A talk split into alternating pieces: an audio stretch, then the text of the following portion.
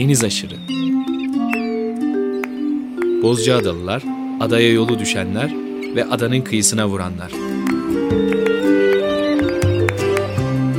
Hazırlayan ve sunan Deniz Pak.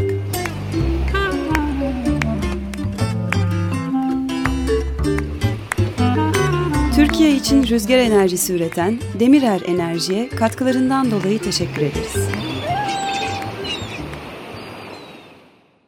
94.9 Açık Radyo'da yeni bir Deniz Aşırı programıyla daha tekrar birlikteyiz. Herkese merhaba. Bütün dinleyicilerimizin Şeker Bayramı'nı kutluyorum. Bu hafta geçen hafta olduğu gibi program konuğumuz Bask bölgesine yakın Dağköy'ünde oturan Deniz Aşırı sohbet gerçekleştirdiğimiz Hakan Öge. Köyün adını da tekrar söylemek istiyorum. Espinosa de los Monteros köyünde oturuyor. Yine Deniz Aşırı bir sohbet gerçekleştireceğiz Hakan'la. Hakan merhaba. Merhaba, ben de dinleyicilerimizin Şeker Bayramı'nı kutlarım bu arada. Nice bayramlara. Nasıl geçti bu hafta? Çok güzel fotoğraflarını gördüm. Akbabalarla beraber dağdan uçtun birlikte. Evet, İspanya'da işte yavaş yavaş serbestleşmeye başladı hayat. Tabii ben de aktivitelerime geri dönüyorum yavaş yavaş. İşte bisiklete binmeye başladım, uçmaya başladım tekrar. Havalar da tabii güzelleşiyor, yaza geliyoruz. Havaların ısınmasıyla birlikte bu işte termal aktiviteler başladı. Yani güneş yeri ısıtıyor, yukarı doğru ısınan hava yükseliyor. O yükselen havaları kullanarak işte bu yamaç paraşütüyle çok böyle irtifa kazanmak, çok uzun mesafeler uçmak mümkün. İşte dün çok güzel bir uçuş yaptım akbabalarla birlikte. Etrafta çok akbaba var. Özellikle İspanya'nın kuzeyinde akbabaları bir koruma politikaları var. Koruma altına almışlar.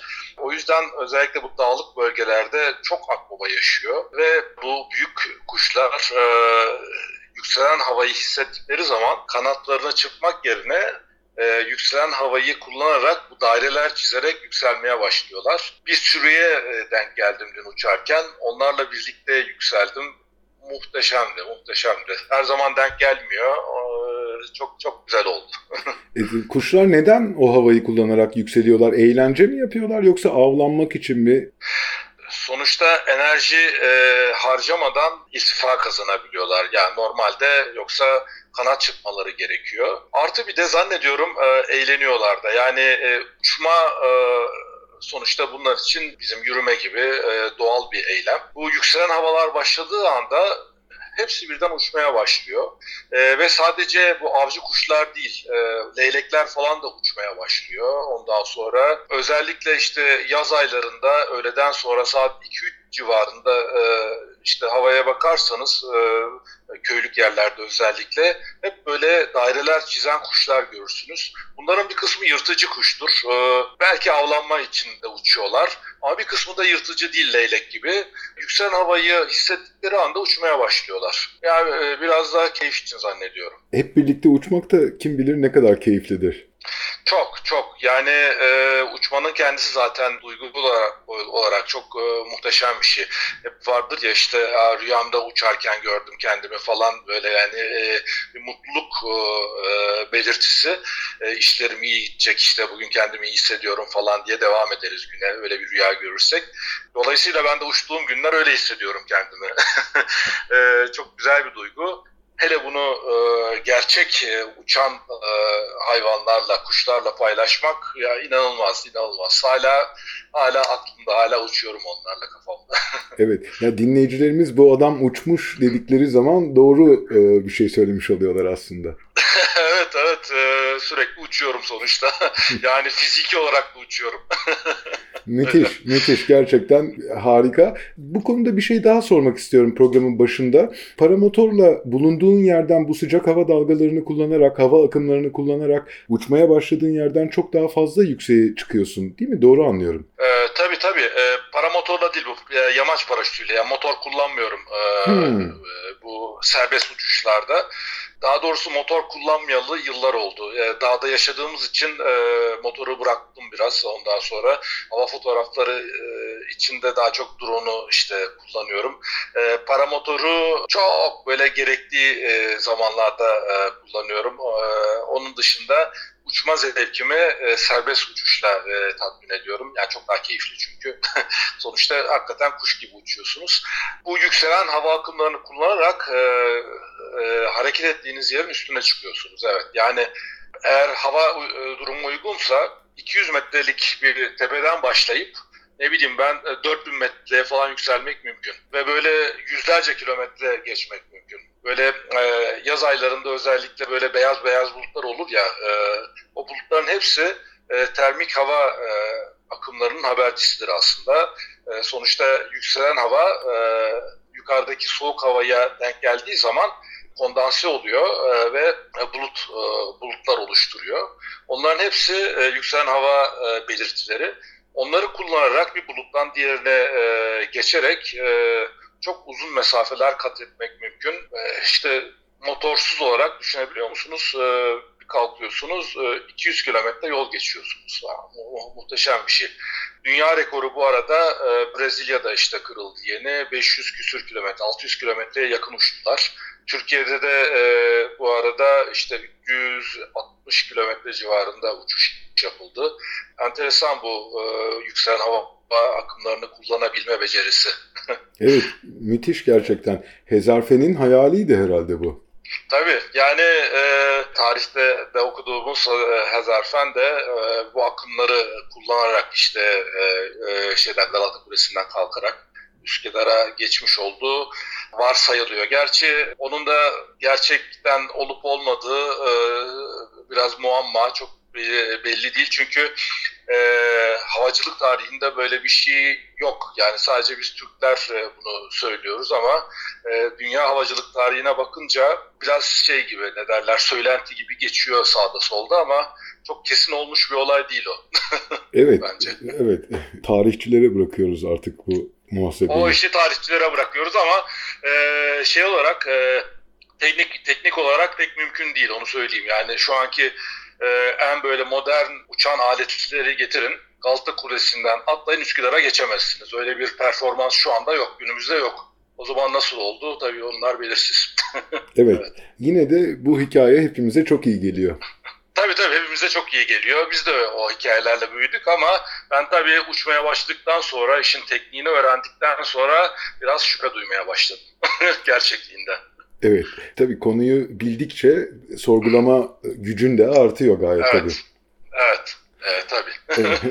Geçen hafta sizin müthiş birliktelik hikayenizi dinledik Sophie ile. Bayılıyoruz onu dinlemeye. İmkanım olsa gene dinlemek isterim ama vaktimiz kısıtlı olacak bu hafta.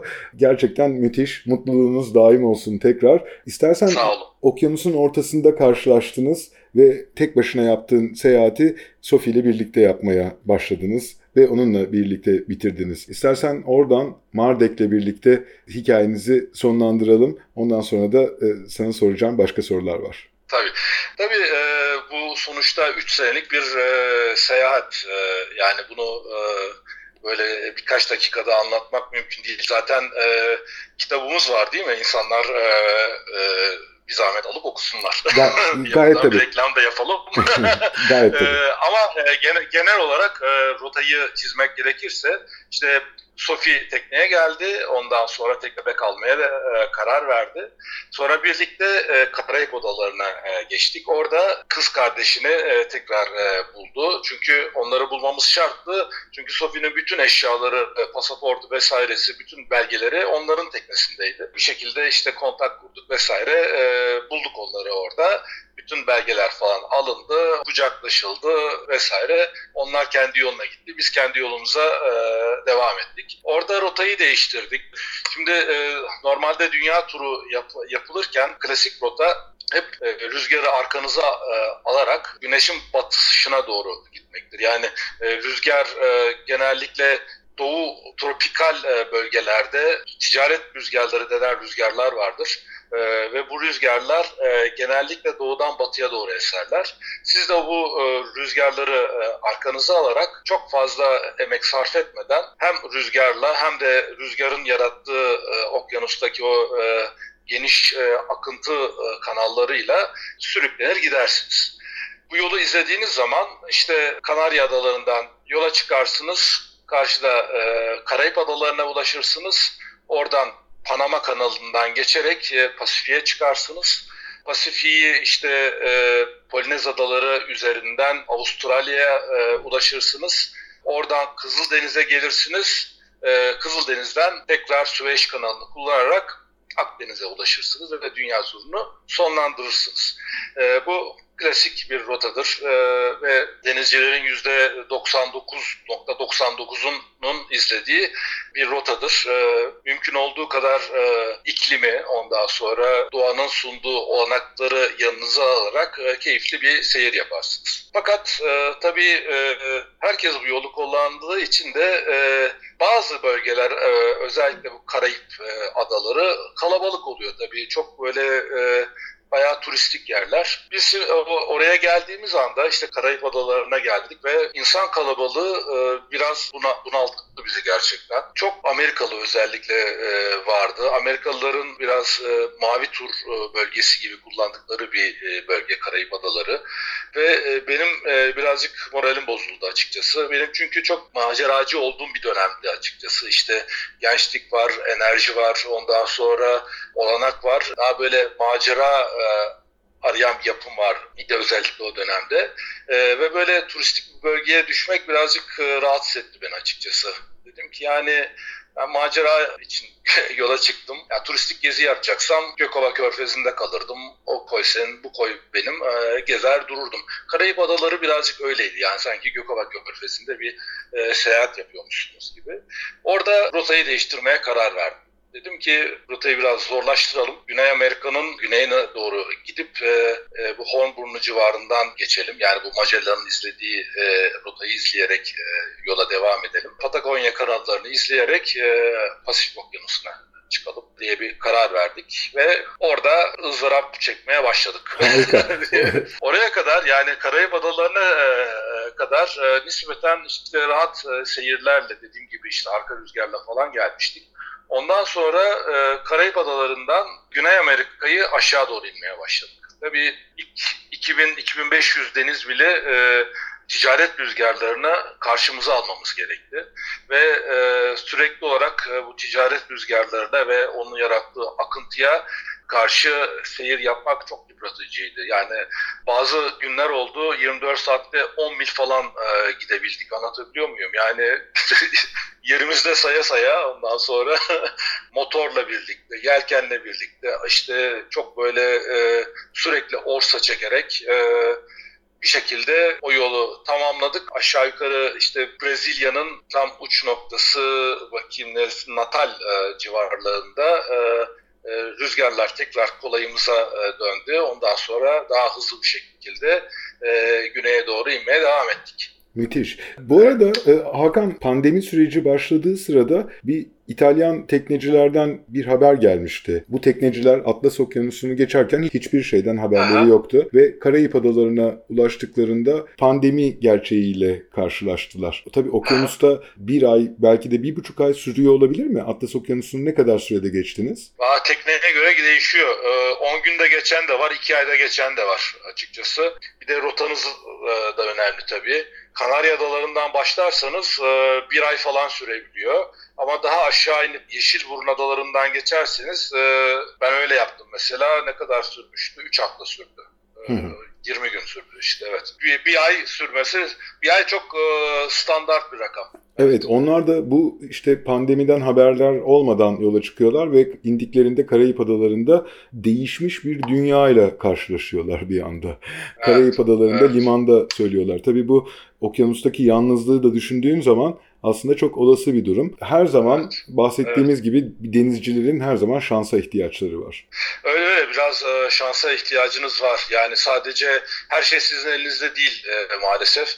Yani düşünün, gece seyri yapıyorsunuz. Yani sonuçta tekne gidiyor sürekli. Gece gündüz gidiyor. Otomatik pilotla. Gece giderken deniz yüzeyindeki bir şeye çarpabilirsiniz. Çünkü görmek mümkün değil. Yani bırakın teknede 1 kişi, 2 kişi olmasın, 20 kişi bile olsa akşamleyin yüzen bir cismi görmek mümkün değil. Bizim yani sonuçta geçiş yaptığımız teknelerde çok böyle büyük, çok sağlam tekneler değil.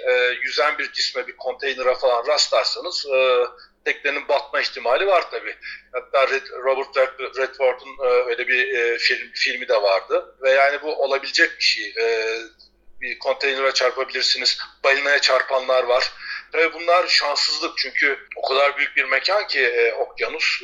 Yani o kadar büyük bir alanda yüzen ufak bir cisme çarpmak tabii ciddi bir şanssızlık ama oluyor. Bu tür vakalar var insanların başlarına gelmiş. Dolayısıyla böyle bir geçişe başladığınız zaman bir takım riskler var ve o riskleri göze alıyorsunuz. Yani böyle %100 emin olma diye bir şey söz konusu değil. Evet. Piyango tamamen. Biraz piyango ama tabii ihtimali çok düşük. Yani inanılmaz derecede düşük. Yani emin olun günlük şehir hayatımızda yaşarken çok daha tehlikeli şeyler yapıyoruz. Dün mesela arabayla işte köye gitmemiz gerekti Sophie ile. Giderken düşündüm aslında araba kullanmak çok ekstrem aktivitelere girebilecek bir iş. Ama herkes yapıyor. Yani düşünebiliyor musunuz? Altınızla 160-170 kilometre hıza ulaşan bir alet var. Kullanma beceriniz ne olursa olsun buna ulaşabiliyorsunuz. Kimisi kabiliyetli hakikaten araba kullanmaya karşı tecrübesi var. Ondan sonra 160-170 kilometre gitmek, hızla gitmek problem yaratmayabilir ama bazı insanlarda bu kabiliyet yok veya bu tecrübe yok ve onlar da o süratlere çıkabiliyorlar. Ne kadar büyük riskler bunlar düşünebiliyor musunuz? Tabii işte cezalarla vesairelerle işte bunu azaltmaya çalışıyorlar ama yine de her şey insanın elinde. Yani öyle otomatize edilmiş bir durum yok. Ondan sonra tehlikeli bir iş aslında. Bayağı tehlikeli bir iş. Ama herkes bunu alışmış durumda. Kimse düşünmüyor bunun ne kadar tehlikeli bir şey olabileceğini. Öyle yaşayıp gidiyoruz. Ama mesela denizde... yüzen bir cisme çarpmak herkesi çok korkutuyor. Aa diyorsunuz işte ne kadar tehlikeli falan filan ama kimse bir arabaya bindiğinde işte 100 bilmem kaç kilometre hızla otobanda giderken aslında ne kadar büyük bir tehlike, ne kadar büyük bir risk altında da olduklarını düşünmüyorlar. Böyle bir şey. Evet, balinalar uyuyorlar değil mi denizin yüzeyinde? Balinalar uyuyorlar, evet. Uyuma eğilimindeler. Çok fazla sürekli uyumuyorlar. Yani birazcık tavşan uykusu gibi uyuduklarını biliyorum. Yani ama nefes almak için tabii ki su yüzünde duruyorlar. Ama sayıları az. Zaten işte insan bu işte avcılıkla falan sayıları epeyce azalmış. Dolayısıyla yani bir tane balinaya öyle rast gelmek kolay iş değil. Evet. Ama böyle şeyler olmuş. Tarihte var. Evet, konteyner daha büyük bir tehlike ya da teknelerden, gemilerden düşen, fırtınadan düşen yükler çok daha yüzeyde yüzen yükler çok daha tehlikeli. Evet, evet, evet öyle. Karayip Adaları Magellan'ın rotasında var mıydı Hakan?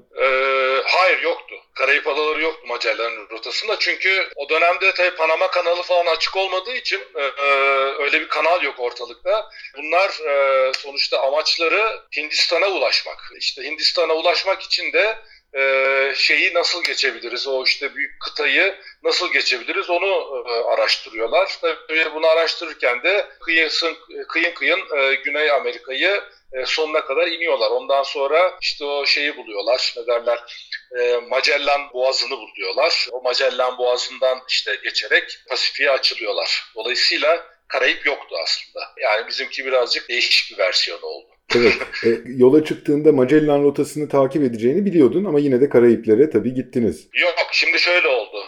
Tabii bunlar hep aslında kitap olan detaylar. Ben tek başına, amacım benim Patagonya kanallarından geçerek yani işte Magellan'ın yolunu izleyerek devam etmekti. Yani öyle çıkmıştım yola. Fakat korktum açıkçası. Yani çok insanlar deli misin? Ondan sonra ölürsün. Hele ki bu tekneyle asla gidemezsin. Tek başına mı hiç düşünme bile falan gibi bir sürü yorum aldım insanlardan. Türkiye'den çok yorum yazan oldu. Yolda karşılaştığım denizciler de işte epeyce bir gözümü korkuttu. Ondan sonra birkaç tane tekneye rastladım Kanarya Adaları'nda oraya doğru giden. Hepsi gibi böyle devasa tank gibi teknelerdi. Korktum açıkçası. Ama sonra okyanus geçişini yaptıktan sonra bayağı bir cesaret geldi içime. Hele Karayiplerin durumunu görünce bir de işte Sophie de gelmişti yanıma. Dolayısıyla iki kişiydik. Ya dedim riskse riski göze alalım, ondan sonra bir şekilde altından kalkarız biz bu işin diye tekrar bir fikir değişikliği yaptık Karayipler'de. Öyle oldu. Yani iki kere fikir değiştirmiş oldum. İki kere rota değiştirdim. İlk rota değiştirişimde Karayiplere yöneldim. Sonra tekrar rotayı değiştirdim ve asıl orijinal rotama geri döndüm. Tabii ki Naviga yayınlarından Magellan'ın İzinde kitabını tüm dinleyicilerimize sonuna kadar tavsiye ediyoruz bu kitabı. Son olarak o seyahatle ilgili Magellan Boğazı'nda neler yaşadığını biraz anlatır mısın bize? Tabii. Şimdi... Çok zor bir nokta çünkü. Zor bir nokta... Zorluğu da şeyden kaynaklanıyor. Şimdi bu tropikal bölgelerde hava çok istikrarlı. Eğer fırtına sezonu, yani fırtına sezonu dediğimde işte hurricane'ler oluşuyor, kasırgalar oluşuyor. Özellikle bölgenin yaz aylarında. Yaz aylarında bulunmayacaksınız orada. Kış aylarında bulunursanız çok böyle istikrarlı, sürekli işte rüzgar aynı yönden 24 saat aynı süratle esen bir rüzgar var ve hava genellikle açık vesaire, çok istikrarlı bir hava. Fakat bu bölgenin dışına çıktığınız anda kuzeye doğru veya güneye doğru hava değişmeye başlıyor. Cepheler başlıyor. Ondan sonra tabii cepheler fırtınaları getiriyor vesaire vesaire. Kuzey yarımküresi bu konuda biraz daha şanslı çünkü çok kara parçası var. Çok kara parçası olduğu için oluşan bu cephe sistemleri çok kırıcı havalar yaratmıyor. Halbuki Güney Yarımküresi'nde işte bir düşünün, bir Güney Amerika uzanır böyle aşağıya doğru. Afrika biraz uzanır. Onun dışında bir kara parçası yok doğru dürüst. Pasifik Okyanusu çok böyle büyük bir alanı kaplar. Zaten Büyük Okyanus diye geçiyor Türkçe'de. Özellikle bu Güney Amerika kıtasının güneyiyle Antarktika arası bomboş. Hiçbir kara parçası yok. Şartlar böyle olunca bu cephe sistemleri çok büyüyebiliyor, büyük fırtınalar yaratabiliyor ve bir kara parçası olmadığı için bariyer olarak kalan denizler çok büyüyebiliyor. Yani çok büyük dalgalar oluşuyor ve o bölgede özellikle karaya yakınsanız daha da tehlike artıyor. Çünkü bir kere karaya yaklaşınca denizin derinliği azaldığı için dalgalar kırılma eğilimine başlıyor. Artı bir de gelgitten dolayı her gün işte 6 saat bir yöne, 6 saat diğer yöne akıntılar oluşuyor. Ve bu akıntılar gelen rüzgara karşı oluştuğu zaman çok dik dalgalar oluşuyor. Ve bu dik dalgalar da çok büyük tankerleri bile parçalayabiliyor.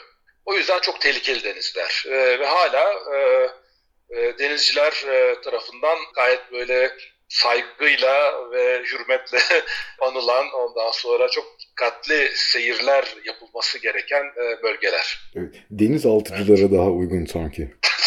Değil mi? Denizaltıyla gitsen çok daha iyi.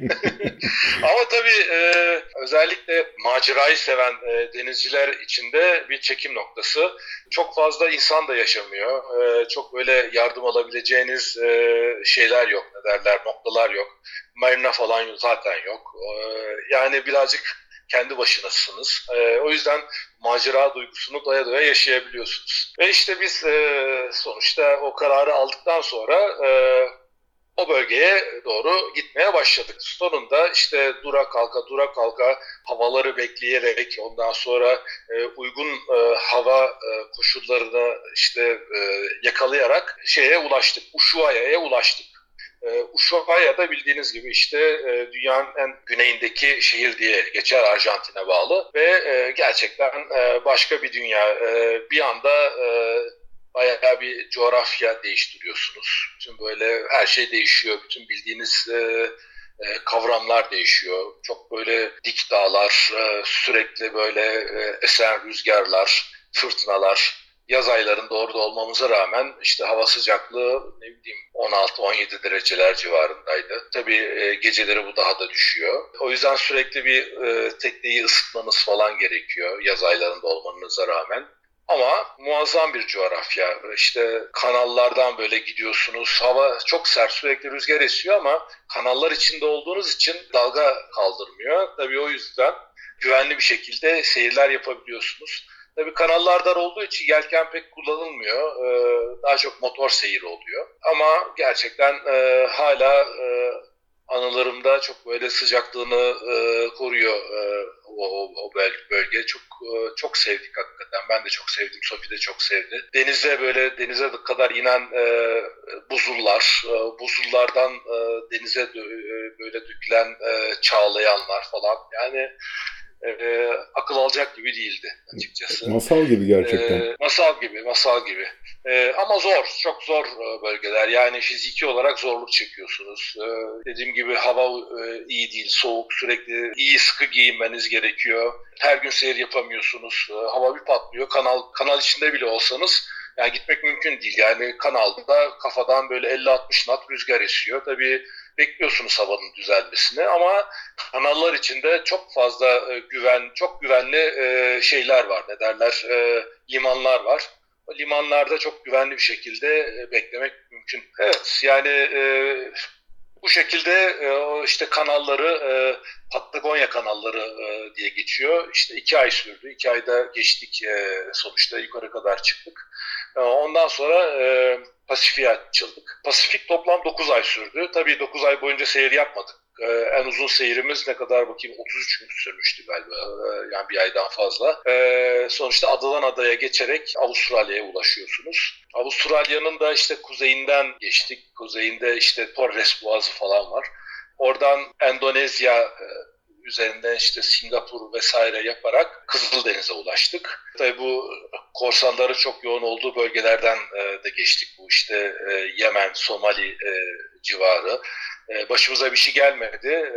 Allah'tan yani korsana denk gelmedik ama çok riskli bölgeler hakikaten. Bizim özellikle bulunduğumuz dönemde bayağı bir vakada olmuştu. Bayağı korka geçtik ama başımıza bir şey gelmedi Allah'tan. Biz oradayken bir kum fırtınası vardı. Ortalık çok böyle gözü görmüyordu. Belki de o sayede, bilmiyorum. Yani bu korsanlar sonuçta çok böyle genelde çok donanımlı olmayan teknelerle saldırıyorlar. Yani öyle radarları pek yok. O yüzden birazcık görmeleri lazım. Eğer yani işte sis varsa, pus varsa daha bir güvende oluyorsunuz. Bize öyle bir hava denk geldi. Ondan sonra başımıza pek bir şey gelmeden ondan sonra o bölgeyi de geçtik. Sonra Kızıl Deniz, Süveyş Kanalı derken Akdeniz'e ulaştık ve toplam 3 sene sonra dünya turunu tamamlamış olduk. Müthiş, müthiş. Bütün bu hikayeleri, balinalarla birlikte uyumayı, adadan adaya geçişleri, Patagonya kanallarını ve bütün bu adaları, bu yolculuğu Naviga yayınlarından çıkan Magellan'ın İzinde kitabında bulabilir dinleyicilerimiz. Şiddetle tavsiye ediyoruz. Evet, bu arada bir ufak bir parantez açayım. Bu kitap benim yolculuk sırasında derlediğim günlüklerden oluştu. Bu tüm yolculuk sırasında bir blogum vardı benim. O blog güncelliyordum aşağı yukarı haftada 3-4 defa ve sürekli işte bir şeyler yazıyordum. Sonra yolculuk sonrasında bütün o bilgileri aldım. Birazcık da bir eklemeler yaptım, çıkartmalar yaptım. Bilgileri birazcık yoğurdum birbiriyle. Daha böyle bir kitap formatına uydurdum. O şekilde kitap oldu. Dolayısıyla bilgiler çok sıcak bilgiler. Daha sonradan yazılmamış olduğu için her şeyi o anda yazmıştım. İlginç, denizciler açısından da günlük hayatlarında kullanabilecekleri tavsiyeler, güzel bilgiler de içeriyor. Tabii bir de döndükten sonra nasıl duygularla döndüğünle de ilgili kitaba başka duygular katabiliyorsun. Ama söylediğin gibi günlük tutarak yaptığın zaman onu sıcağı sıcağına, yani çok yükseldiğin anlar duygusal olarak ya da korktuğun ya da heyecanlandığın ya da problemlerle uğraştığın zamanlarda yazdıklarınla pozitif duygular içinde olduğun anlar bambaşka olabiliyor ve bunları en doğru şekilde günlükle aktarabiliyorsun.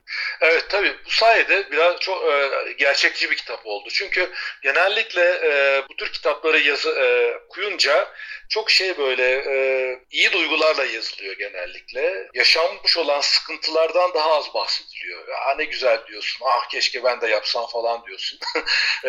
Halbuki günlük yazdığınız zaman sürekli olarak böyle cennet içinde yaşamıyorsunuz ki, yani acayip zor bir şey aslında. Yani küçük bir tekneyi de okyanusları aşmanın çok böyle insanı gerçekten hayattan bezdiren zamanlar oluyor. Gerçekten böyle hayatınızdan ümidinizi kestiğiniz zamanlar oluyor. Bütün bunları da işte aslında hafıza çok enteresan bir kavram. Genellikle sevmediğimiz, istemediğimiz olayları unutma eğiliminde. Bu işte bilinçaltına itiliyor onlar. işi böyle başarılı bir şekilde tamamladığımız zaman iyi taraflarını hatırlama eğilimine geliyoruz.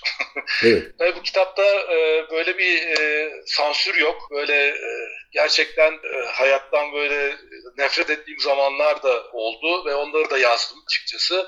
O yüzden daha böyle epeyce objektif bir kitap oldu. Evet. Dünya turuyla ilgili. Müthiş, müthiş. Geriye dönebilen psikolojisiyle henüz geriye dönmemişin psikolojisi arasındaki farkları da bu kitapta bulabilirsiniz diyelim dinleyicilerimize. Evet, İstersen bir müzik arası verelim. Uzun zamandır konuştuğumuzu fark ediyorum. Yine bu sporları yaparken dinlediğin, sana gaz veren müthiş parçalardan birini daha seçtik. Hangisini çalalım? Evet, bu bir klasik. Stevie Wonder'dan Superstition. Gerçekten beni öyle en çok gaza getiren parçalardan biridir. Dinliyoruz. Kainatın tüm seslerine Açık Radyo. 94.9 Açık Radyo'da Deniz Aşırı programına, Deniz Aşırı sohbetimize Hakan Öge ile kaldığımız yerden devam ediyoruz. Stevie Wonder'ın klasikleşmiş Superstition parçasını dinledik. Hakan, senin de doğada bu sporları yaparken ruh haline de aslında biraz hakim oluyoruz bu müziklerle. Valla genellikle doğada yapıyorum tabii sporu ve güzel ortamlar, bisiklet sürüyorum, dağlara çıkıyorum ve kendimi iyi hissediyorum genellikle. Coşkulu oluyorum ve bu coşkulu halimi birazcık daha destekleyen müzikler dinlemeyi tercih ediyorum. Genellikle böyle yüksek ritimde sana biraz gaz veren müzikler iyi geliyor. Evet, bize de çok iyi geldi. Hem sohbetin hem seçtiğin parçalar. Bir sürü hayvanla beraber yaşadığınızı biliyorum. İstersen İspanya'daki hayatına biraz geri dönelim. Çok da fazla Magellan'ın İzinde kitabının içinde dolaşmayalım. Dinleyicilerimize biraz hayal güçlerini ne bırakalım ve bu kitabı okumalarını tavsiye edelim. Biraz istersen evde nüfusunuz aslında sadece Sophie ve siz değilsiniz. Toplamda kimler var, neler var? Biraz anlatır mısın? Evet. 3 tane atımız var. Tavuklarımız var. Bu tavukların da sayısı değişiyor. Bazen 6 alıyor. Şu anda 2 tane. Çünkü bu tavukların düşmanı çok. Tilkiler var, kartallar var, atmacalar var. Bir şekilde avlıyorlar hayvanları. Tabii öyle olunca gidiyoruz, başka bir yerlerden buluyoruz ondan sonra. Onların sayısı değişiyor sürekli. 2 tane köpeğimiz var, 1 tane de kedimiz var. Hayvanlarımız bunlar.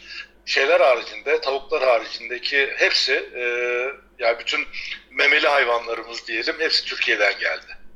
İnanılmaz bir hikaye. İstersen atlarla başlayalım. Diğerleri de herhalde hep birlikte geldiler, değil mi? Hep birlikte geldiniz. Evet, birlikte geldik.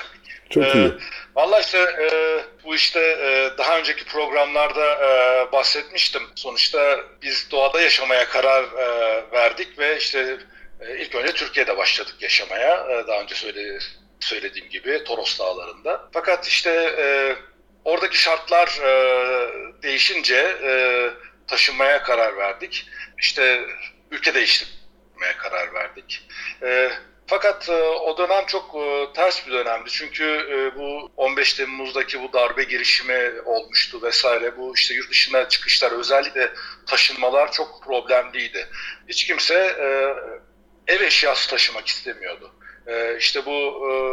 O dönemde Türkiye'den kaçmak isteyenler de bu darbe girişiminde bulunmuş olanlar... şüpheliler de taşındığı için böyle bir kural konmuştu. Dolayısıyla bizim ev eşyamızı taşıyacak kimse bulamadık. Tabii öyle olunca ne yapacağız? Zaten çok da fazla eşyamız yoktu ama yine de sonuçta günlük olarak kullandığımız buzdolabıydı, çamaşır makinesiydi, ıvırdı zıvırdı bir şeyler vardı. Tabii bunları taşıyamayacağız. Dedik ki bunları taşıyamıyoruz. Bari oraya gidecek olan taşıma masrafını biz tamamıyla o anda zaten beraber yaşadığımız hayvanlara harcayalım ve hayvanlarımızla birlikte taşınalım. Eşyaları taşıyamadık ama hayvanlarımızı taşımış olduk. saydı. Tabii yani bu işin aslında birazcık şakası, işin maddi kısmı. Zaten yani hayvanlardan öyle ayrılmak, işte taşınırken hayvanları arkada bırakmak falan planladığımız bir şey değildi. Çünkü vallahi hayvanlarla yaşarken enteresan bir bağ kuruyorsunuz ve hayvanlar ailenizin bir parçası haline geliyor. Hayvanlar bayağı duygusal yaratıklar. Özellikle memeliler, bizim kuzenlerimiz diyelim. Bunlarla çok ciddi olarak yakınlaşıyorsunuz. Yani sizi tanıyorlar, siz onları tanıyorsunuz. Bildiğimiz dilden anlaşamıyorsunuz tabii. Yani kalkıp onlarla Türkçe, İngilizce, Fransızca konuşmak mümkün değil ama onların da bir anlaşma dili var. Genellikle hareketlerle, işte çeşitli seslerle falan oluyor. Ama bayağı bir diyalog kuruyorsunuz hakikaten. Ve aranızda bir ilişki, yani ciddi duygusal bir ilişki gelişiyor. Ve böyle bir ilişki varken beslediğiniz hayvanı, sahip olduğunuz, evinize kabul ettiğiniz hayvanı bir yerde bırakıp gitmek, çocuğunu bırakıp gitmek gibi bir şey. Anlatabiliyor muyum? Korkunç bir şey, tabii. Korkunç bir şey. Yani ben anlamıyorum. Yani insanlar... kedi köpek alıyor, ondan sonra bakamıyoruz diye bırakıyorlar, gidiyorlar. İnsan çocuğunu bırakan kaç kişi gördünüz? Tabii onu da yapan var ama yani son derece az. Ama yani köpeği, kediyi bırakmak çok daha kolay geliyor insanlara. Benim anlayabildiğim bir şey değil. Yani yıllardır hayvanlarla yaşıyorum. Bunu nasıl beceriyorlar? Ya anlamış değilim. Yani sonuçta bir hayvanı siz aldığınız zaman, evinize aldığınız zaman onu adopte etmiş oluyorsunuz. Yani bayağı bir sahipleniyorsunuz. Bütün hayatının sorumluluğunu alıyorsunuz bence. Bunu sonuna kadar götürmekle yükümlüsünüz. Tabii simbiyosis yani birlikte yaşam. Yani birlikte yaşam. Bu sadece yükümlülük de değil. Zaten öyle hissediyorsunuz. Yani o sizin çocuğunuz gibi oluyor. Dolayısıyla bu taşınmanın en büyük, en zor kısmı hayvanlarla ilgili kısmıydı. Çünkü bir ülkeden diğerine geçerken, özellikle de Türkiye'den kalkıp Avrupa sınırlarına hayvanlarla birlikte geçmek çok problemli, çok. Yani bin bir türlü işlemi var, işte aşıları var, ondan sonra karantina dönemi var vesaire vesaire. Aşağı yukarı bir 6 ay süren bir dönem bu. İşte aşılar yapılıyor, ondan sonra aşıların etki göstermesi bekleniyor, ondan sonra 6 ay sonra tekrar kan alınıyor vesaire vesaire. Çok böyle prosedürü epeyce zor bir dönemdi hakikaten. O dönem bittikten sonra hayvanların taşınması başka bir hikaye. Yani o atların oradan işte kamyonlarla geldi sonuçta. Kamyona yüklenmesi, ondan sonra aşağı yukarı işte 3000 kilometrelik bir yol, o kamyon içinde hayvanların kat etmesi vesaire çok yıpratıcı dönemlerdi. Ya bırakın şeyleri, ne derler, atları, köpekleri bile götürmemiz başlı başına bir macera oldu. Sonuçta uçakla değil, arabayla, yani alabildiğimiz bütün eşyalarımızı, kamyonetimiz var. Kamyonetin arkasına alabildiğimiz bütün eşyaları koyduk, yükledik. Zaten bir kamyonete ne kadar girerse işte. Kalan kısma da 2 tane kocaman köpek. Bir tanesi çoban köpeği. Ondan sonra işte kangal, kocaman köpek, bir tanesi de kırma sokak köpeği. Ondan sonra ikisi de büyük köpek sonuçta. Onları da işte bir yer bulduk onlara ve bunlar hiç arabaya binmeye alışık hayvanlar değil. Hep böyle işte dağda, taşta koşmaya alışmışlar. İlk defa böyle bir yolculuğa çıkacaklar. Tabii öncesinde, bir ay öncesinden alıştırmaya çalıştık ama yine de çok sıcak bakmıyorlardı arabaya binmeye. Ve bunlar işte tıktık arabaya, hayda diye cümbür cemaat yola düştük. Çok eziyetli geçen bir haftalık bir süreçti. Ondan sonra bir hafta sürdü aşağı yukarı yol ve çok kötü hatırlıyorum hala. Ondan sonra o yüzden diyorum ki ya insanlar bu taşınma işini amma gözlerinde büyütüyorlar. Yani eğer yanınızda götüreceğiniz hayvan yoksa çok kolay bir iş diyorum. Öyle bir şey yani, hayvanları taşımak çok eziyetliydi hakikaten. Evet, kamyonla kamyonet yan yana, arka arkaya mı gittiniz? Yok değil. Bu Toroslardan İstanbul'a kadar arka arkaya gittik. Ama ondan sonra uluslararası hayvan taşımacılığı yapan bir firma var. Onlara devredildi ve orada yolumuz ayrıldı. Onlar Bulgaristan üzerinden gittiler. Biz ise Yunanistan üzerinden gittik. Çünkü hayvanlar olduğu için bir an önce bu Schengen sınırlarına girelim. Bir daha işte aramalarla uğraşmayalım diye düşündük. Ondan sonra hakikaten de iyi etmişiz. Çünkü sınır kapılarında hayvanlar falan varken bir de eşya, sonuçta araba ağzına kadar dolu. Tabii bakmak istiyorlar, açıyorlar. İşte hayvanların aşıları soruluyor vesaire vesaire. Çok problemli hakikaten. Ama işte Schengen sınırlarına girdikten sonra, yani Yunanistan'a girdikten sonra olay bitiyor. Ya kimse bakmıyor sonuçta. Evet. Sanki aynı ülkedeymişsiniz gibi Yunanistan'da başlıyorsunuz, İspanya'da bitiriyorsunuz seyahati. İçine polis bakıyor, ne bir şey bakıyor, kimse bir şey sormuyor bile. Öyle. Bir de başka bir olay daha var tabii. Şimdi yanımızda ki köpeklerden bir tanesi sonuçta Anadolu çoban köpeği. Ve bu köpeklerin yurt dışına çıkması yasakmış. Türü koruma amacıyla yurt dışına çıkartmıyorlar. Yurt dışına çıkartmak isterseniz daha bunlar küçükken gidiyorsunuz, işte çiftlikleri var bunların. Gidiyorsunuz o çiftlikten bilmem kaç bin dolara satın alıyorsunuz. Onlar yolluyor vesaire. Ama kendi köpeğiniz olursa ben bu köpeğimle ülke değiştirmek istiyorum diyemiyorsunuz. Böyle bir yasa var.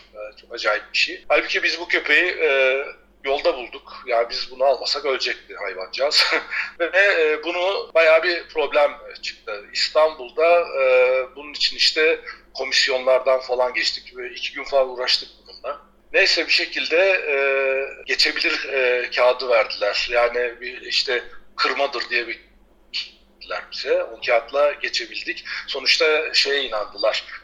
Köpekle biz sonuçta yurt dışına gidip üretim yapmayacağız. Ve orada bu kangal türünü İspanya'da üretip çoğaltmayacağız. Kanaat getirdikleri için bize geçer kağıdı verdiler. O da başka bir hikayeydi yani. Çok uğraştırdılar bizi hakikaten. Evet, bürokrasi her zaman başa bela oluyor. Evet. Hakikaten öyle. Evet. Atların hikayesini çok merak ediyorum aslında. Atları nasıl edindiniz? Köpekleri birini yolda buldunuz, öbürü de herhalde sizinle arkadaş oldu. Evet, yani bizim köpeklerin hepsi sokaktan toplama hayvanların hepsi sokaktan toplama hayvanlar. Köpeklerden bir tanesini dağda bulduk. Ondan sonra 6 tane yavru vardı. Ondan sonra terk edilmiş. O yavrulardan birini aldık. Bizim köye yakın bir dağda.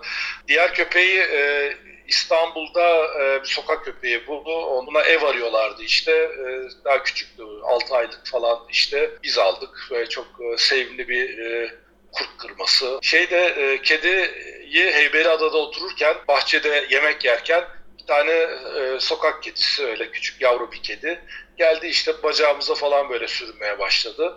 Aldık. Kendi kedimiz oldu. Atlar da biz yine adada yaşarken Burgaz adasında bir faytonculukla yaşayan, hayatını sürdüren arkadaş Tolga işi bırakmaya karar verdi. Çok böyle ortam gerçekten bayağı böyle sinirlerini bozmaya başlamış. Ve hayvanlara eziyet çektirdiğini düşündüğü için faytonculuğu bırakıp bir dağ köyüne yerleşmeye karar vermiş. Dolayısıyla hayvanlarını verebileceği, atlarını verebileceği, atlarına da çok bağlıydı. Düzgün insanlar arıyordu. Oradan buradan falan filan derken arkadaşlar aracılığıyla bize ulaştı. Biz de o dönem İstanbul'u terk edip daha yerleşme planları yapıyorduk. Araziyi almıştık ama hayvan arayışı içindeydik. Çünkü Sophie 6 yaşından beri atlarla haşır neşir. Çok iyi biliyor atları. Kendisine ait atları olsun istiyordu. Ve bu atları da çok böyle özgür bir yaşam sunacaktı. Öyle bir planı vardı kafasında. O yüzden mümkün olduğu kadar böyle yılkı atları falan bulalım istiyorduk. Daha böyle vahşi olsunlar. Veyahut bakıma muhtaç, ondan sonra terk edilmiş atlar olsunlar. Böyle bir arayış içindeydik açıkçası. Böyle bir fırsat çıktı. 3 tane atı vardı. 2 tane yetişkin, 1 tane yavru. Bize verdi onları. Ve onları aldık adadan. Yine kamyonla, mamyonla falan dağa taşıdık. Daha sonra o atlar orada bir tanesi erkekti. Çiftleştiler. 1 tane yavru yaptılar. 4 tane doğurdu. oldu. Daha sonra tabii biz bunun ticaretini yapmayı düşünmediğimiz için kısırlaştırdık erkeği. Çünkü yani bu sürekli yeni at olursa bunu sürekli işte büyük bir at nüfusuna bakmamız mümkün değil.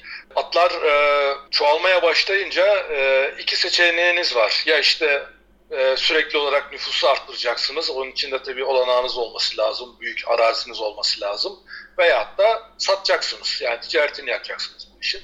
Bu işin ticaretini yapmak bize çok iyi gelmedi açıkçası. Sonuçta bağlanıyorsunuz da işte programın başında söylediğim gibi duygusal bir bağlantı oluyor hayvanla. Yani o hayvanı ondan sonra kalkıp başka birilerine satmak falan işte ters geldi bize açıkçası. O yüzden erkeği kısırlaştırdık. Öyle olduğu için yani artık at sayımız artmıyor ve işte ilk başta 4 tane atımız vardı ve buraya o 4 tane at geldi. Fakat İspanya'ya gelince işte buradaki hava değişiminden vesaireden atlardan bir tanesi hastalandı ve maalesef kaybettik bunu. Ve şu anda 3 tane atımız var ve gayet sağlıklılar, o şekilde hayatlarını sürdürüyorlar. Burada tabii İspanya biliyorsunuz çok atçılık konusunda nam yapmış bir ülke. Dünya çapında çok güzel atları var. Atçılık çok gelişmiş. Her taraf at dolu. At çiftlikleri var. Bulunduğumuz bölge dağlık bir bölge. Dağlarda atları serbest bırakıyorlar. Yılkı diyebiliriz ama tam da yılkı da değil. Çünkü sahipleri var hepsinin. Genellikle işte çıngırakları falan var. İzleyebiliyorsunuz hayvanları. Ama serbest dolaşıyorlar. Yani bütün bir kışı sürüler halinde işte bir sürü de aşağı yukarı bir 10-15 tane at oluyor genellikle. Dağlarda tek başlarına geçiriyorlar. Tabii bizim atlar için bir cennet burası. Bazen kaçıyorlar, ondan sonra bir sürü buluyorlar. O sürüye biraz takılıyorlar işte bir gün, iki gün sonra geri geliyorlar falan. Dolayısıyla biz onlara burada bir sağlıklı ve güvenli bir ortam sunuyoruz. Ondan sonra başlarını sokabilecekleri bir evleri var. Ama hayatlarını yaşıyorlar. Şanslı atlar vallahi. Gerçekten öyle, gerçekten öyle. Yani Burgazada'da faytonculuktan gelen feleğin çemberinden geçmiş atlar İspanya'da öyle özgürlüklerine kavuşuyor. Müthiş şanslılar. Gerçekten müthiş şanslılar. Darısı Türkiye'de kalan, adalarda kalan diğer atların başına diyebiliriz. Çünkü adalarda biliyorsun geçen sene İstanbul Büyükşehir Belediyesi faytonculardan 1200 civarında atı, tam rakamı hatırlamıyorum ama aşağı yukarı rakamın bu olduğunu hatırlıyorum. Aklıma böyle yazmışım. 1200 civarında atı satın almıştı ve bu atların akıbetiyle ilgili hep sorular var. Kampanyalar var. Dinleyicilerimiz Biyanet'te bu kampanyalara katılabilirler. Atlara destek olabilirler. Bu atların akıbetleri ne olacak? Acaba sucuk mu yapacaklar? Aşı için mi? Kanlarını mı kullanacaklar gibi türlü sorular var gerçekten. İstanbul Büyükşehir Belediyesi müthiş bir iyi niyetle tabii yaptı bu işi ama tabii atların bir bakımı var, bir hayatı var. Yani o atların kaldıkları çadırların koşulları çok önemli. O naylon çadırlarda yazın o sıcağın altında nasıl geçirecekler, ne yapacaklar? Bu yıl geçen programda seninle konuşmuştuk. Tarihte görülebilecek en sıcak yılın olması bekleniyor mesela. Bu gibi koşullarda ne yapacaklar, ne edecekler dediği zaman sizin atların eski iş arkadaşları onlar kadar şanslı değiller. Değiller evet. Ya bunlar tabii çok üzücü haberler. Biraz al birini vur ötekine gibi olmuş. Yani sonuçta şeyi öne sürerek atların yaşam şartlarının çok kötü olmasını öne sürerek böyle bir değişikliğe gittiler. Ama şimdiki aldığım bilgilere göre şimdiki hayat şartları da hiç iyi değil. Yani bilmiyorum bu atlar çok duygusal yaratıklar hakikaten ve çok zekiler. Bu hayvanları o tür koşullar içinde tutmak çok üzücü, çok can yakıyor hakikaten. Yani çok üzüntü duyuyorum. İnşallah çok kısa zamanda bir çözüm bulurlar buna. Yani atların oradan kesinlikle taşınması lazım. Bir şekilde dağlara bırakılması bile, yani yıllık olarak bıraksınlar çok daha iyi iş yapmış olurlar.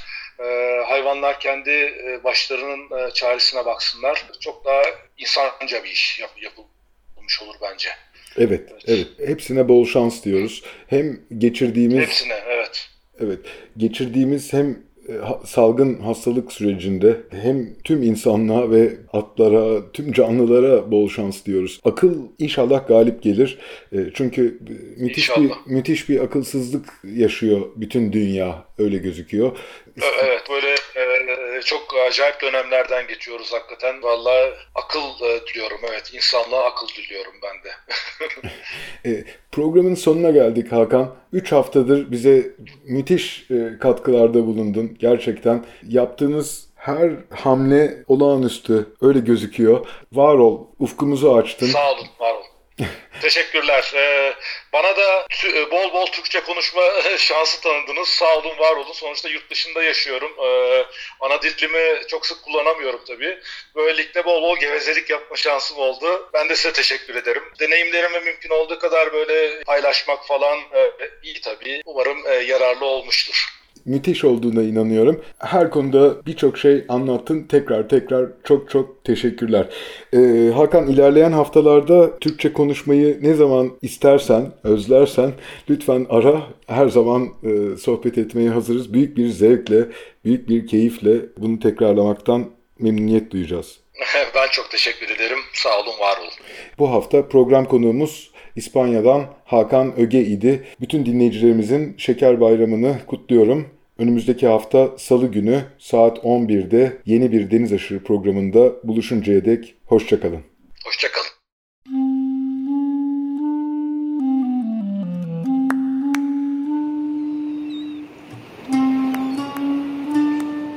Deniz Aşırı. Bozcaadalılar, adaya yolu düşenler ve adanın kıyısına vuranlar. Hazırlayan ve sunan Deniz Pak.